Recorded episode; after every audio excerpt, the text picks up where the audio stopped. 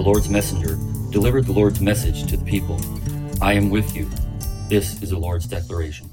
The exiles had returned under the blessing of King Cyrus of Persia to rebuild the temple in Jerusalem. Things started off well until the people, the other people of the land, didn't like what they were seeing. These were people who had been transplanted into Israel and Judah by the Assyrian conquerors. This was used as a form of genetic genocide. King Cyrus was gone and a new king was reigning. So the people of the land informed the new king, who immediately ordered the work to stop. The returnees had been working for two years and two months and had already laid the foundation of the temple. Now the construction of God's house in Jerusalem had stopped and remained at a standstill until the second year of the reign of King Darius of Persia. Ezra 4 24. How crushing this must have been. When the foundation was laid, the people were ecstatic. Ezra wrote, They sang with praise and thanksgiving to the Lord, for he is good.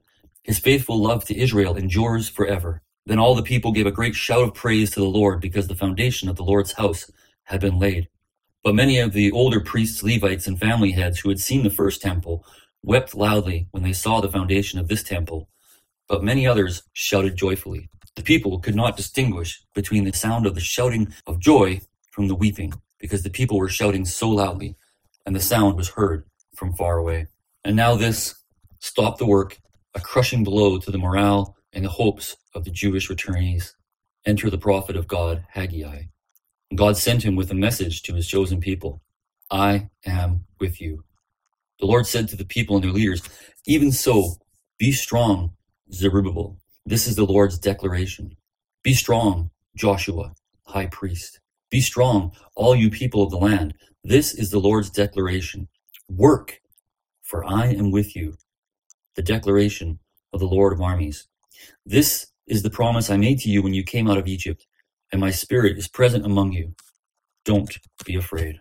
Three times God tells them to be strong. Work, keep building, for I am with you. And he reminds them of why they should be strong and why they should continue to work and not be afraid. He reminds them of the promise. This is the promise I made to you when you came out of Egypt, and my spirit is present among you. Don't be afraid. What was the promise that God was referring to? In Exodus chapter 29, we read, I will dwell among the Israelites and be their God. They will know that I am the Lord their God, who brought them up out of the land of Egypt so that I might dwell among them. I am the Lord their God. The word promise here is to make a covenant, a legally binding agreement. God made a binding agreement with the people of Israel that they would be his people and that he would be their God and he would never leave them or forsake them. Sometimes we start off really good as we start our journey, excited to be a child of God and to do his work. We start running the race. We start running it well and our eyes are on the prize and we have lots of newfound energy. And then life happens.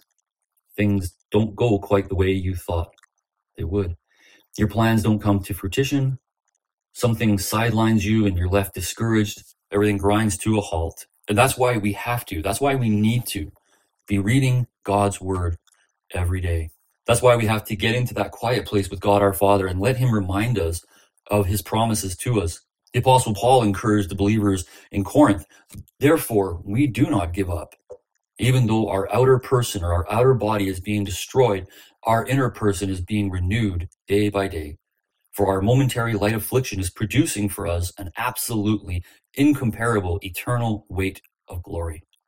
So we do not focus on what is seen, but what is unseen.